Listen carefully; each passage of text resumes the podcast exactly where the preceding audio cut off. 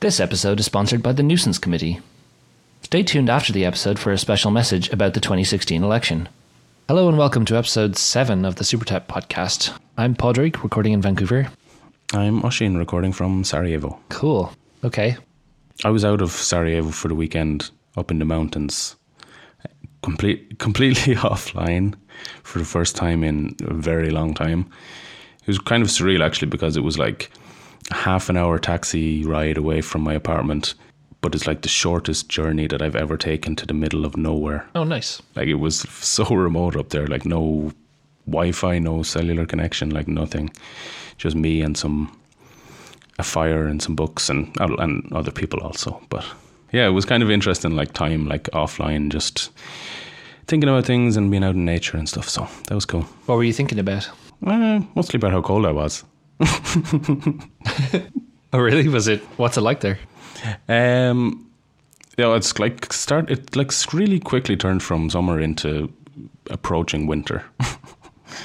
um, I guess one of the things I was thinking about was like my phone battery lasted like for 48 hours without charging it because I wasn't using it at all. Oh, right. Did you have it on airplane mode? Um, no, I think I there was a stage when I put it on airplane mode when I was worried. Like there was a point when it was like, okay, I definitely don't have internet. Um, and then we went for like this long walk, and like for a second, I got on internet for a second, and a message came through from Twitter. And then after that, I was like, okay, I'm going to be like offline mostly, so I'm going to just put it on airplane mode because like I don't want like anything coming in that I'm not even going to be able to respond to, and it's just going to stress me out or something. So it's like fully embrace the offlineness. Yeah. That's cool, though, that the battery didn't. Like, it used to be if you were in a place with dodgy connection to cell towers, the battery would die really fast. Yeah, I wondered if it was like I wondered at one stage had I hit a time limit where it just like gave up or something. Hmm. There was one point where I needed cellular connection to like make a, a phone call, and so like we hiked up to like the top of this hill that was nearby.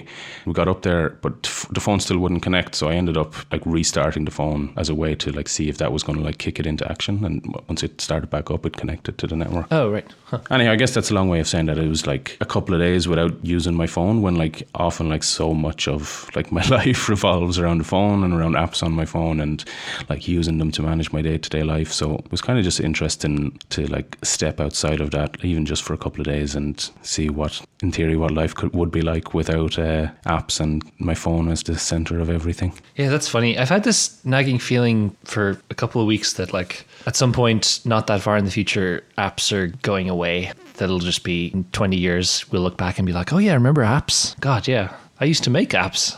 You don't mean in the way that like I was at the weekend and we're all going to be living in log cabins. no, no, I just mean like, well, already they're not like a cultural phenomenon the way they were initially. Is there an app for that? I think like that marketing was kind of like the peak of that whole phenomenon, right? Yeah, yeah, there's an app for that. Or there is an app for that, excuse me. Yeah. There was no question, it was just a statement. Yeah, and now there really is an app for everything that you'd want to do, but turns out there, turns out that there aren't actually that many different apps I want to have on my phone. we, we've said before that part of the reason we made a podcast app was because we wanted to make one of the apps that would get a lot of use um, and be like, if if you're using Castro, you use it every day or a few times a week. Versus many apps where it's like you install it, run it once, and go, huh, and then it disappears into a folder, and you probably never use it again. Yeah, I feel like I used to download like, I don't know, five, ten apps a week just to try them out and play around and see what the UI was like. And I guess they wouldn't all stick around on my phone, but there was this feeling, I think, for a few years where it was like month to month, my phone would evolve what apps were on my home screen and what I was using them for. And it's become more static over time where it's like, okay, this is what I use my phone for. I've found the apps that work for me. Um, and mostly they get to stick around either because they're made by Apple or they're made by big companies or a small selection of successful indies. And it, it doesn't change that much anymore. Yeah, I mean, if I if I categorize them a bit, I use like messaging apps, a podcast app, and maybe Twitter and Safari. And then after that, I I think I could delete every other app off my phone that doesn't do one of those things, and it, I wouldn't. I don't think I would miss it. Maps, I think, is the one extra thing there for me. Yeah, but that's so that's part of it. I think is that Apple, like the OS, has taken on more and more of the features. Even like obviously I use Castro, but like if I didn't, most people probably use the Apple Podcasts app, and that's like built in. So specifically third party apps, I think there aren't so many of them that I'm that excited about. and it's rare enough to even like it used to be you said you would install apps and like mess around with their ui hmm. and i remember doing that too. Even like apps that i knew i had no actual use for myself or that I- i wasn't actually going to end up using long term i'd get them just so i could play around with what new ideas they had for how we should interact with these new devices. And now maybe it's all it's all just established and people don't like the the time to like experiment and play around with new ideas. Like the ideas have kind of just been set now. I think one like really the last really exciting like using an app for the first time experience I can think of, and you may prove me wrong by citing another example, but the one that jumps to mind to me is when I'm not sure if it was Tweet, Tweetbot four or what version it was, but it was like the first version basically basically that came out after iOS 7 mm-hmm. When Tweetbot had always been like this rich textured UI, like physically mimicking like a robot, and there was all this big question about like what would they do when they when they flattened it out, which everybody was was doing because of iOS seven. yeah And I remember there was so many like fun interactions in that. And even it occurred to me the other day, like I think when I was using Slack or something, every image view these days, like if it doesn't do the like like to dismiss a photo, you flick it and it like rotates around and follows your finger. I remember Tweetbot four, I think it was or three was the first one to like that did that version of the image viewer. yeah And there was like lots of touches in it like that that really excited me. But yeah those things are those things are still pretty nice and they've and yeah i definitely want to see them everywhere but even so unread has the sloppy swiping where you can swipe anywhere and dismiss the screen and now few enough apps do that that i've learned to just use the proper edge gesture which is way less nice but i find even in mm-hmm. apps where they have tried to do a nicer thing i just default to the built-in behavior mm, yeah, and we have that like sloppy swiping in Castro kind of by yeah by default, right? But because it's always felt so much nicer to us, but it does come at a cost of like other interactions that can happen. And Unread had another way of dealing with those things. Yeah, to put an overall structure on this idea, I think that it's been established what I think the interactions have been established. You know what to expect from your users or they know what to expect from certain apps. And if you go outside that, it's it seems like there's less scope for experimenting or doing something new and having people be delighted that they've discovered some new interaction. I guess one area where it feels like there is new stuff going on and this kind of comes down to like the system answering some of the questions but also apple like opening up the system in new ways to to different apps is like with the different apis like that apps get now integrated into the messages app into siri into maps even Spotlight. Spotlight, yeah. Today widgets are more front and center now than they than they were before, and they're integrated into like 3D touch on icons. I don't know. There's like so many different places where you get a glimpse into the app, and I guess that's where it feels like new stuff is happening, like with these system integrations, rather than an app developer, an app designer. Like coming up with a whole new paradigm for how you're going to interact interact with their app just in its own silo. like that all that stuff all seems kind of hacky from this perspective to me that it's like when i think of an app it's like i'm pressing a button on my phone and now my phone is turning into that app. Uh, at least that's how it used to be. And now it's like we're trying to all these extra things are trying to break out of that previous metaphor that no longer really works because we need to interact with different parts of the system to do interesting things. Yeah maybe just a rethinking of what an app is needs to happen somehow or like that fundamental user interface of the springboard the home screen with like different apps that turn your phone into that app. Maybe that's no longer really the right way to think about them Well, I mean, of all those interactions, those new types of interactions that I mentioned, I guess Siri and like that API integration is the most potentially forward looking in the sense of like if things were going to go completely that direction, like you can imagine, like say Google and Amazon already have their like standalone devices where which are just voice oriented. Um, that like if apps on iOS start being focused more around voice, that could like open the door to other types of devices or to just a primarily voice driven um, experience. Yeah, for sure. I mean, usually sci-fi movies are somewhat, you know, things that happen in sci-fi movies. I don't know if they're predictive or if it's like self-fulfilling, but when you see something in S- Star Trek in 1995, they have iPads basically, and they're like a computer back then was this huge giant thing you put on a desk, hmm. and now we have iPads that are actually way nicer than the things they have. Yeah, I watched 2001 recently, and I mean, there's obviously a whole load of that going on there as well. Yeah, probably the most relevant one to nowadays is her,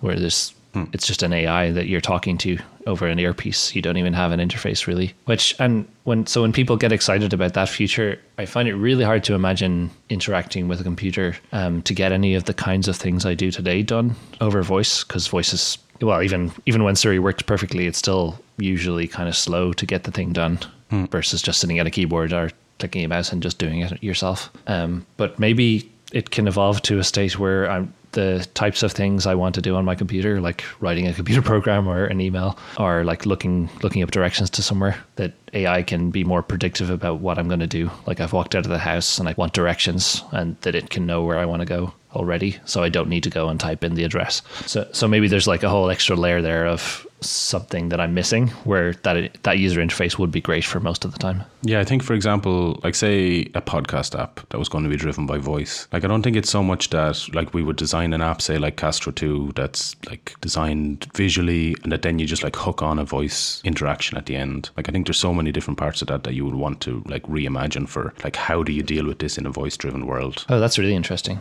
Is that uh, we've talked a little bit in private about how we would integrate Siri if it adds like at the moment Siri doesn't have an audio control domain, so we can't there's not really much we can do with Castro and Siri, but it seems pretty obvious that they're going to expand that out over the next few years. Mm. And so we've had some good ideas about how we would integrate Siri with um, with Castro, but I never thought about what what you just said there of like what if the entire app was made that way. Yeah. Rather than it yeah. being tacked on at the end. What do you think would be different? It's hard to tell really, but like if I just came up with this like right this second, so yeah.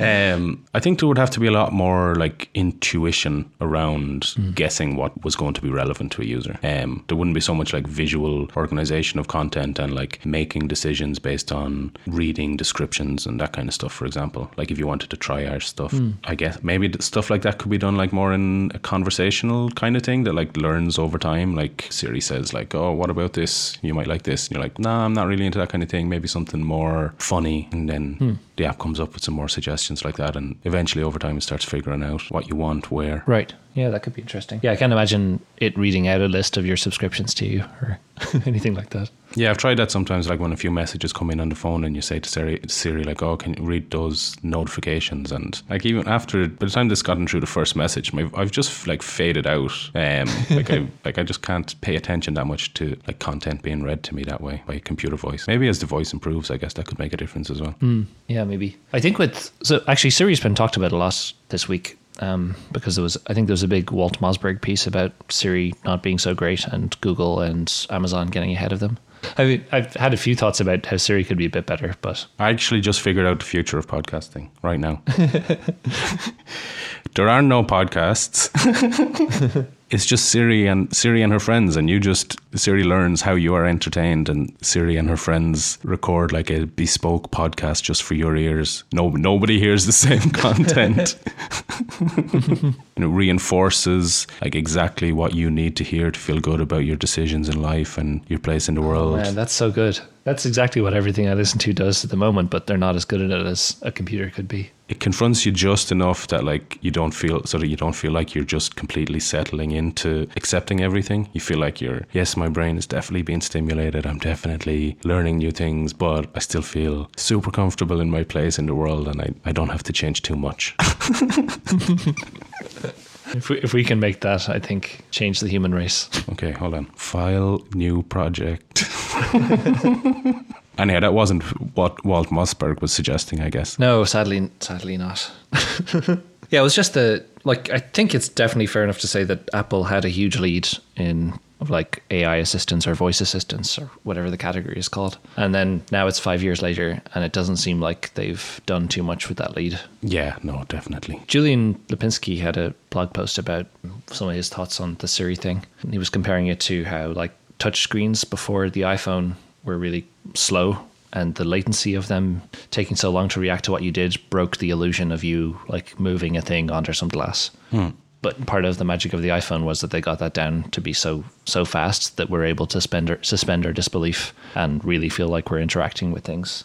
Because Siri makes so many mistakes, or like doesn't get doesn't get many of even the the obscure questions right, or like the timely ones. That that breaks the illusion and makes us think, oh, I'm just talking to a computer. Mm. There are probably a bunch of UI style things they could do to help trick us into believing that it's more of a real working thing. Like if it doesn't get the answer, don't just offer to Google it or don't say I don't know what you're talking about. Like try to home in, try to hone in on it a little bit and say like, oh, are you talking about sports? Are you talking about movies? And then like you can resolve down to a smaller set of questions to answer. Yeah, and Julian's comparison was like with the checkerboard thing that Apple did in Safari and the original iPhone, right? Yeah, yeah, that's yeah, that was a really Like that was one of the greatest things in Safari was like they emphasize or like the original iPhone is they realized the important thing was to make maintain this magical world, and it didn't really matter if the content took an extra you know half a second to render. Yeah, yeah. So yeah, some of that kind of thinking I think on Siri, like a bunch of it's not even like oh I need you to go and invent a better AI so that Siri can be better. It's like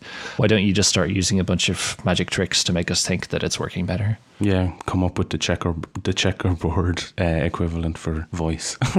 Yeah, I tried to make what was surely going to be a hilarious joke on Twitter the other day, but I had to delete my tweet when I accidentally posted your phone number. it was like, like there was two questions: what age is Padraig and how old is Padraig? And for one of them, it would give me your age, and for the other one, it would give me like the age of Padraig Harrington, who's like a professional golfer from Ireland. right. I'm trying to understand like what happens inside in Siri where it's like between those questions one of them leads to a sports personality and one of them leads to you. Like there's a whole sequence of problems they're trying to solve, and they have to like each step of the sequence has to end up with the right answer, or else the overall thing will just seem like stupid. It mm-hmm. has to be able to transcribe the voice with basically any accent on earth perfectly, and it's it's surprisingly good at that. I find. Hmm. Like I I don't have a standard North American accent. I don't think, and it still often gets the transcription part right. Like it's it understands like can transcribe my voice into text and then the part where it like has to take that text and turn it into something meaningful okay that's probably quite hard Mm, Yeah, no, it's crazy hard. Um, I mean, it's easy. I make fun of it. At the same time, it's like a, it's a it's a problem domain where I personally don't have any idea how I would even how to even approach something like that. So I mean, it's way. I mean, like I call myself a software developer, but something like that is like way out of my domain to the point of I'm in complete ignorance essentially as to like how to go about building something like that. sure but as users we can still or like as designers of software we can still comment on like how it might work Mm. But as developers of the future of podcasting, where Siri reads everything to us, what what do I need to do? How do I get there? Well, one thought I've had about Siri, and this I don't, I think this is like a compromise, or it's like giving up on the future or something, and maybe this is why no one wants to do it. But since it can do the transcription properly, and since there are like it has a whole bunch of features it can perform when asked the question in exactly the format it expects. Okay, I'm going to go on a tangent and then come back to it. One of the things computers used to try to do is uh, handwriting recognition. And I remember I had one of those Palm OS devices years ago, like way before Web OS. I don't know why I had it, but I think I just like computery stuff. So it was just, it would have all your contacts in it and calendar stuff and have a dictionary and one or two games, I think. Um, but it had its own, like, it had a little touchscreen thing and you used a stylus with it and it had its own character set that you learned and then you could write into it. So like an A was like an upside down V. And once you got proficient at that, you could type words in relatively quickly. So going back to Siri, I wouldn't mind right now if there was just a set of things I had to learn and then I was able to use the tool. Like I don't really care about it being this all-knowing intelligent AI and being convinced of that illusion. And if there were established questions and formats for how you're supposed to ask things, that I could learn, maybe I would actually use it more. And that, that just seems like such a disappointment compared to like this illusion of a person you're talking to who can understand what you're saying. But they're not succeeding with that. So it just means I never use it. Yeah. Yeah, Apple definitely has like the grander vision that they're working towards. I guess Amazon Echo is more along the lines of what you're describing, right? Or at least from what I've heard about it. I've never used one. Have you tried one out? Uh, no, I haven't actually. Yeah, because I think that's more like, yeah, you have to learn, like, it's more specific commands. Because of that, their developer API, I mean, it's, I think it's like much easier for developers to like create, and I think they're called like Echo, Amazon Echo Intents or something like that. Okay. And yeah, it's very specific commands, like more, I guess, command line, voice driven type of stuff. But by like foregoing like that grand ambition of this is a person that you're talking to, mm-hmm. They've been able to get a lot more apps integrated quicker. And from what I've heard on a few podcasts, it seems to like people that have them in their houses are like very happy with them. Yeah. Some people say, And it's a thing you can use then, right? Like you can learn how to work it and you can work it. yeah, Where like it's just it's too easy to pull out your phone and set up a comic failure of Siri. The one I tweeted initially that I think you were replying to. yeah, there was an age one that I was replying to. So I had asked who is the Prime Minister of Canada, and it said correctly Justin Trudeau. I think with the help of Wolfram Alpha for some reason. um, but it said Justin Trudeau, and I was like, okay, cool. And then as a follow up question, I asked, What age is he? And then it completely lost the context in between the two questions and was and decided to answer a question about a Chinese baseball player, I think. His name was he. And it was just so random and out of like disconnected from anything I've ever asked it. Yeah, there's a heavy leaning towards sport, sports personalities here. yeah, it seems to know about sports. And then, the, yeah, the debate, the presidential debate question was the other one that everyone was trying and it was doing poorly at. We eventually got it to give us the correct answer, figured out the way it wanted to be asked, um, and then it gave me the answer in Eastern time, and I'm in Vancouver, which is Pacific time. Hmm. That's something you could improve without having to invent AI. mm. I think there are a bunch of user interface things too that could make it more straightforward. Like I don't know when it's listening. It starts that waveform thing, but usually that animation starts a few sec like half a second after it's really started listening. Mm. So I press the button and then I'm waiting because if you wait too long, it thinks you haven't. Or sorry, if you have any kind of pause as well, it'll just finish. Is there a sound effect? I think I turned off a sound effect because it used to annoy me. Yeah, there's a sound effect, but that happens like it starts listening before the sound effect happens. I think. Okay. Um, but I think I think that whole thing could be made clearer. I can see that it's like trying to activate itself, but just has more work to do. Um, and I don't know if I can start talking then yet. The watch is even worse because I hold up my watch and I start saying, Hey Siri. And I know that it starts listening very soon after I say, Hey Siri, but nothing on the screen changes until like a second later. But it'll pick up the voice. So there's a whole learning curve there where I have to, like, it feels like there's a perfect time that you have to drop your speech in and then it might catch it. Mm-hmm. Yeah, I just don't use it. I think I think just too many experiences where it just didn't do quite the right thing, or somebody looked at me strange because I said something in public to my phone. I guess that side of things will guess like there's an angle there to focus on like like the social norms of speaking to your phone or to your watch or to your earpiece or or whatever. Mm. I guess a tangent on that as well. Like I always remember, I'm not sure what year it would have been, but like I was, I guess it was in the 90s at some stage, way before mobile phones were really popular. But my dad had one for, his work, and it was like this giant brick of a thing. I was living in Limerick City in Ireland at the time, and nobody really had mobile phones. And I remember I used to get so embarrassed if my dad ever spoke on the phone in public because I was just like, oh my God, I cannot believe he's doing this to me. um, because clearly, like, drew some attention or it seemed strange. Um, and I was like a kid or a young teenager, and I didn't want, I mean, I didn't want to be strange in any way. I wanted to just fit in. Mm-hmm. And I guess that's kind of how I feel like maybe about like some of the voice command stuff at this stage but all that can be that can be overcome. yeah, certainly. Like walking down the street holding my watch up to my face and talking into it is not a thing that I do. mm.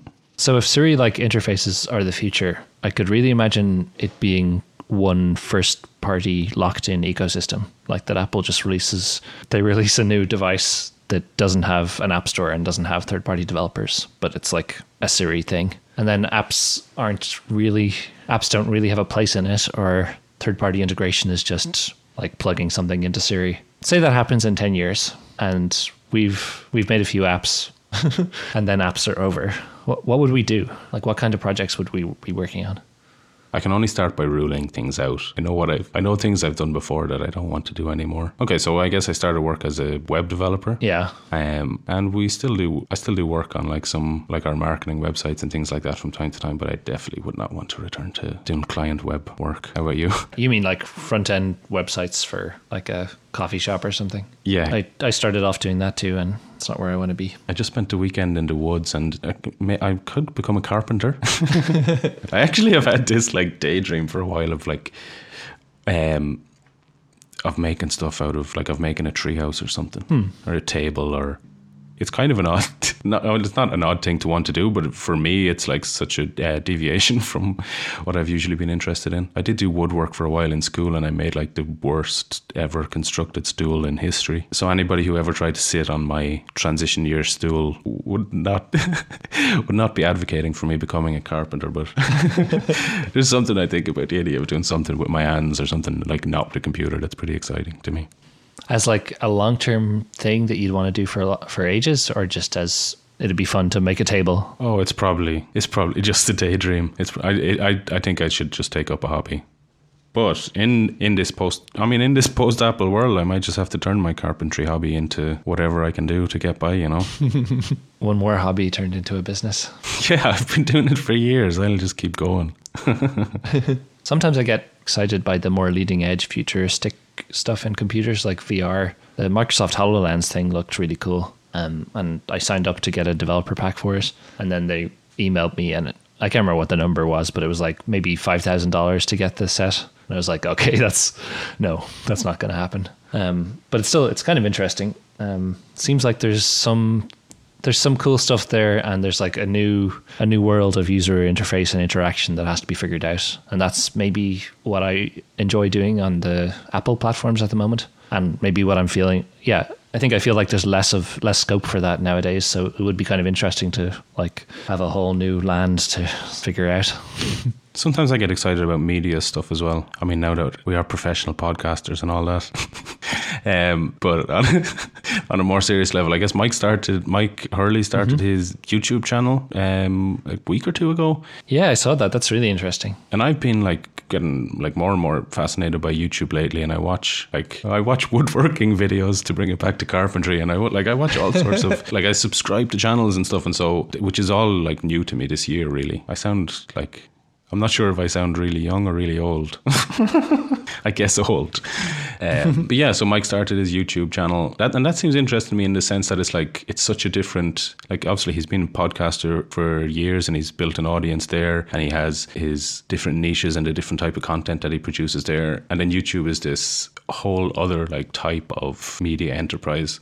Um, obviously it's video instead of just audio, but even just the type of content and like the ways that people engage, like with comments and with a back and forth between the comments. Yeah, the comment. I mean, YouTube comments are stereotypically the worst thing in the internet, but I looked at the comments for one of Mike's videos, and it actually seemed like a nice back and forth. Yeah, and I've seen that on a bunch of channels. Like, like I think, yeah, on certain videos, obviously they're pretty ugly but I've seen a bunch of people who've been able to like foster different communities and like build re- like relationships with lots of people. And I think there's like a voting system in the comments that seems at least on like some of the channels I subscribe to to be working and to like help like keep a good conversation going in those comments, which was a surprise to me because I just always had that idea in my head that like, oh yeah, never read the comments. So what would your YouTube channel be?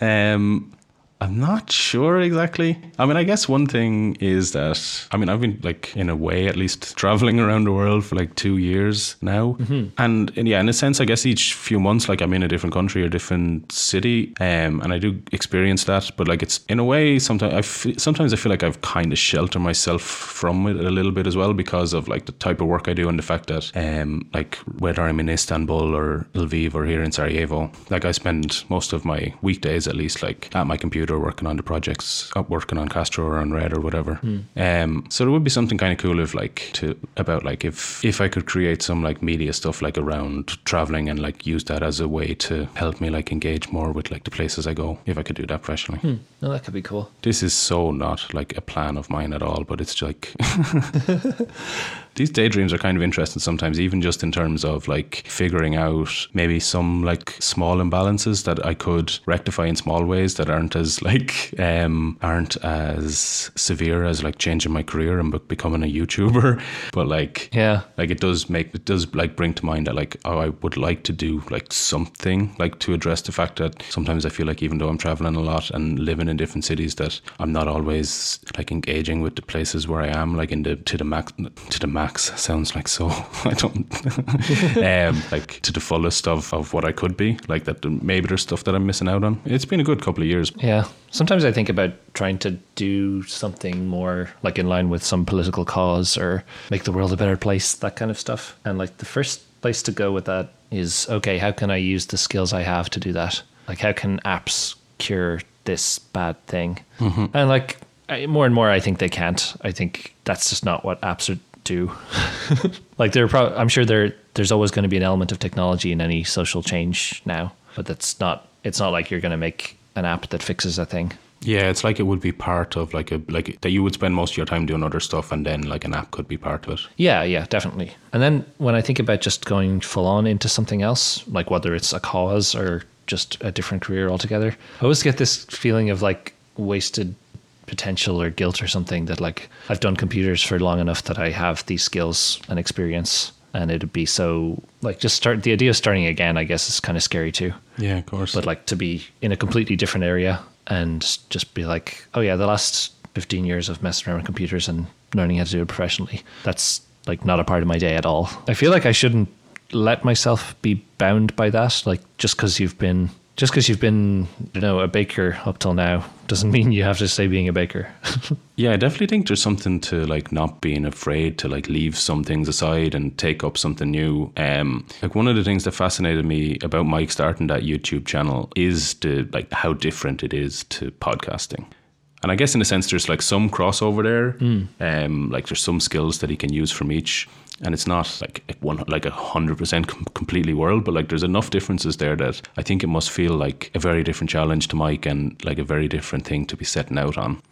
Actually, I'm going to Úll conference in Ireland next month, and Mike's going to be there. So, oh yeah, yeah, cool. Um, I'm looking forward to chatting to him about some of that YouTube stuff there. Yeah, that'll be interesting. Yeah, that that is kind of good as maybe a way to transition into something new, but there's still like it's a good trajectory to have been a podcaster for a while. Like he'll have the confidence to be able to just talk at a camera maybe that I wouldn't have if I was starting from nowhere. Mm. There's probably like some kind of audience crossover that kind of helps get started and feel like you're not completely starting from from zero again. Yeah. Video definitely feels like a different world to me altogether. Like I hate if I'm trying to look something up online and I find a video of how to do the thing versus like a picture and some words, um, I hate it. Like even if it's 20 seconds, I really hate the idea that I have to sit there and watch a video. I think it's that I don't have no confidence that it's going to be like concise enough to get to the point. Mm. Like I've definitely like looked stuff up and found videos and been like glad that it was in video form. But yeah, when I see like the thumbnail with the triangle in the middle, I just think I get scared. Like I just have a fear of like, okay, am I going to go down a rabbit hole here if I click this thing? Yeah, if it's like two minutes and 51 seconds,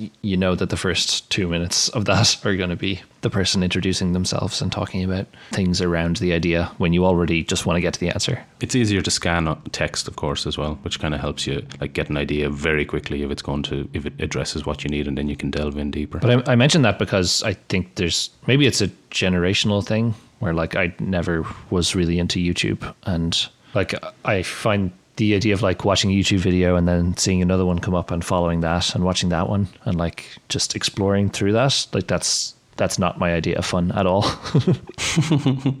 I love it. But I know like tons of people do that. And obviously, actually, one idea about podcasting that I remember talking about with you ages ago was basically all of these people who want to make, want to like share some content or like tell other people about what's going on in their lives. They, most of them don't have podcasts, like particularly anyone outside any kind of a radio background. Many of them don't have podcasts. Um, and I think most of them went into making YouTube videos, like that energy to like, okay, I have a computer now with a camera and I want to share what's going on in my life. The first place people stop isn't podcast. Like way more logical place to go is YouTube video. Mm. I think it's it's kind of interesting as a way in the context of thinking about the future of podcasting or what it should become or what it could become. Yeah, to go back to like that idea that I was talking about, like if I was going to make YouTube videos or whatever, the idea of like oh, perhaps it could be like a travel element to that like link it into the places that I go. Like in the past week when I just had a little daydream about it. Like, okay, would it be would it be YouTube or would it be a podcast? I'm sure there's bunches of YouTubes, bunches of YouTubes. that can be the name of the episode. Um, I'm sure there's a lot of YouTube channels about traveling around, and I know there's a bunch of podcasts about it as well. But I don't listen to them or watch them. I'm too busy with my mm. Woodworking videos. Yeah, yeah. And another thing about YouTube is like the audience is there. I, I don't know the numbers, but there are. I can say with with all the knowledge of somebody who just has has an opinion about something. Um, there are way more people watching YouTube than there are listening to podcasts. Yeah, definitely. I mean, in I mean, in the podcast world, I think, for example, like I mean, if somebody had hundred thousand subscribers, that would be considered like a pretty big, not not a huge like show, but like big in terms of like you could get pretty decent advertising rates on it. I think people would reach that amount and be like, okay, this is like this is pretty serious enterprise now. Mm-hmm. Whereas on YouTube, I think the like the bar is much higher in terms of like people are wanting to reach like million, a million or more subscribers before they're considered like. Mm. But is subscribing lower cost there? Like if you subscribe, you don't have to watch every episode or like doesn't get in your way so much. Yeah, the interface for subscribing, I, I guess it, because I'm coming at it from podcasting, I kind of want it to work a little bit more like the way it does with podcasting. I kind of have to like wrestle to like find the videos even of shows that I've subscribed to. Um, I mean, there is an interface to get to them. They're in there, but it's not like in a podcast app where it's front and center. Here's your, oh, we should make a YouTube app that works like that. Is there an API? Like, would we be allowed? I think there's an API, but I have no idea what the terms are. Yeah, we should look at that because like Castro Castro 2 style YouTube stuff would definitely appeal to me. It's kind of interesting though because like some people write to us every once in a while and ask us for like video podcast support in Castro, which is something that we haven't gotten to because largely I think because I mean an app that's designed around audio, there's so many different complexities to then make in video work in that context and like feel as natural a part of that flow as the audio does. Hmm. Like I think there's ways that it could be done, but it's like a battle I think between having audio content and video content, and, and both of them feeling native to the platform. Um, but also I think video podcasts haven't taken off in the way that YouTube has. The number of requests we've had for video is way way less than the number of requests we've had for like silence removal, CarPlay, or anything like that. So I I don't think people are even really looking for video in their podcast apps. For the mo- I know some people are, but Yeah, Personally, I, I okay, I don't watch a lot of videos, so maybe um, this is maybe not that insightful. But I think an app designed specifically for video podcasts could be interesting, and that's maybe more what I'd want as a user of that than like, oh, this is tacked onto my podcast app, and if I tap on it, it's going to take over the whole screen with the video. yeah. I think you could come up with like interesting ideas around that. Yeah. If it was a YouTube app as well, I mean, I guess that interests me. Like, I've, it's not an, it's not an idea I've thought about before this conversation, but like at the moment, it seems kind of like a potentially exciting idea. I'm not sure if it like makes any sense, like business wise. Like, is anybody other than me who's watching YouTube wishing there was like a different app to watch YouTube in? Probably not. Just on the video podcast compared to YouTube comparison, I think YouTube is maybe a big reason why video podcasts aren't a thing. oh, I think so. Completely. Yeah. Yeah. Like, why would you make a video podcast instead of a YouTube channel? Yeah. Completely. Um, especially when the apps don't even support it. Some good circular logic there. Join us next week for the first video episode. Oh no, that's never happening. Okay, one more thing then, I guess, just based on what you just said, like before we wrap it up. Um, so we talked before about like why it took us two years to make Castro 2, but why did it take us so long to finally make a podcast? Okay, well, there's some of it is shyness. I don't think that accounts for all of why we haven't done it yet, or hadn't done it until now. Some was definitely feeling like I don't. Uh, okay, you listen to more tech podcasts than I do. I've kind of fallen out of. Like I go through phases, but at the moment I'm in a no tech podcast phase. hmm Yeah, I've been going that direction too. I stopped listening to many tech, tech podcasts because I felt like, well, I don't know why, but I felt like I didn't want to have one because I didn't have something new to say that would be worthwhile. Um, that was my legitimate sounding excuse anyway at the time. I think in some way we built it up even to be. I mean, I guess it's easy to say this after like now we've started and we're, I guess, in a, some sense on a roll where like we're we're like regularly releasing episodes every two weeks. Um, so you get some momentum there, and it starts feeling like, oh, this was easy. I should we should have just been doing it all the time. Um, but I know there was a point where we had definitely built it up to where it was like we were making it into like a bigger production. Remember at some stage we talked about how we should like make a podcast that's all about the development of Castro 2 Yeah. and it was going to be like six parts and like each episode was going to be very highly themed and produced and like scripted and edited and i mean we do put a decent amount of work into the editing of this but not like on the scale of like what our first podcast idea was Yeah. Yeah, definitely. I remember having ideas like that we'd almost make it a fictional st- or like have like a dramatized story around some of the stuff. Um, and yeah, that was like a huge thing too. And that was, yeah, maybe we make things bigger than, they, or like make things harder for ourselves by imagining like extreme versions of them. And when we did make this one in the end, I think we just decided a day or two before and then just did it to see how it would turn out. Yeah, yeah. But it was after a few false starts where we'd agreed that we ought to make a podcast but hadn't got around to it. it could be fun to like try out some of those other ideas like even like just for an episode or something like that like we've already so i mean mostly obviously it's just me and you talking on this podcast but we've done a couple of interviews like with brent and with jared um Yeah. like there could be other ideas around podcasting that it could be just fun for us to like try out for an episode and see how it goes like now that there's like a venue where we have to like publish it and not get too hung up on it and just be like oh okay let's try this for an episode or try that. Yeah, I think that's a good idea. So, what are we going to do next week? This or that. well, I guess we'll we'll figure it out. we when I was hidden up there in the woods, I read some I read some articles and started like writing, formulating some notes on an idea for another episode. But um, it's going to take a little bit more time to get into shape. But maybe we can talk about some of those ideas that came from the woods next time. Sounds good. Um, okay, well, thank you all for listening to this episode of the Supertop Podcast. I'm Oisín. You can find me on Twitter at Prendio2. That's P R E N D I O 2. And I'm Padraig. I'm on Twitter as Padraig, Good name. which is P A D R A I G. And review us on the iTunes podcast thing, please. Yes, that's store or place. Has anyone done it? I'm going to check really quickly, really, really slowly. Actually, yeah, check. I'm ruining. I'm ruining the slick exit you had planned. No, this is suspense. This is suspense. Okay, here we We're go. checking up on you guys. Okay, Oh, I'm so nervous. I forget how to use iTunes. The easiest way to use iTunes is to use Google. Okay, here we go. We have one review, Thank you. Name the name the person. four stars. Four stars. Okay, what's what's the person's name? we need to make this five. L D E P A D U A. I don't know how to say it. I don't think it's pronounceable. Okay, four. Okay, we'll take it. We'll take it. It's our first review. yeah. No, four stars. I'm happy about it. Good insights into real world indie development. I'm going to check up on this guy and see what else he's reviewed. Oh, Release Notes gets five stars, but we only get four. Huh. Okay, we're gonna have to work on our good insights. Yeah. This guy gives out the five stars to everyone except us. Oh no, please, L T E P A D U A, You're our only reviewer. and we haven't even paid you for that review. Maybe we need to pay him.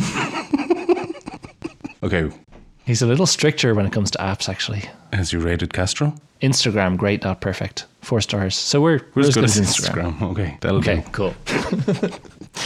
yeah, that's, I'm going to stop complaining about the only person who's reviewed us now. No, I'm very grateful for a four star review. Yeah, was this review helpful? Yes, it was. I'm going to say yes. Oh, I have to log in. Oh, okay. If you don't have time to write us a review, please at least click yes, that review was helpful. And then write us a review. Donald Trump says he alone can solve America's problems. At his rallies, he whips his supporters into a violent frenzy and says that people who have criticized him will suffer when he's president. Trump blacklists members of the media that write negative stories about him and says that when he's president, he'll restrict the rights of the free press. He openly calls for the U.S. to commit war crimes and says that we should torture and kill the innocent children of suspected terrorists. Regarding waterboarding, he said, even if it doesn't work, they probably deserved it anyway. A veteran told Trump that American soldiers wouldn't follow that order, and Trump said, They're not going to refuse me. If I say do it, they're going to do it. Dictators around the world love Trump. He is praised by Vladimir Putin and Kim Jong un's state run media. Back in 1990, Trump's wife told her lawyer that he keeps a copy of Hitler's speeches by his bedside. Trump surrounds himself with yes men, sycophants, and fools. There's nobody in Trump's inner circle that will tell him no or correct him on the facts. Now Donald Trump gets classified national security briefings, and he has repeatedly asked why the U.S. can't use its nuclear weapons. As Americans, it is our duty to resist fascist dictators wherever they rise up in the world. This November, we are not going to elect one here. The Nuisance Committee is responsible for the content of this advertising.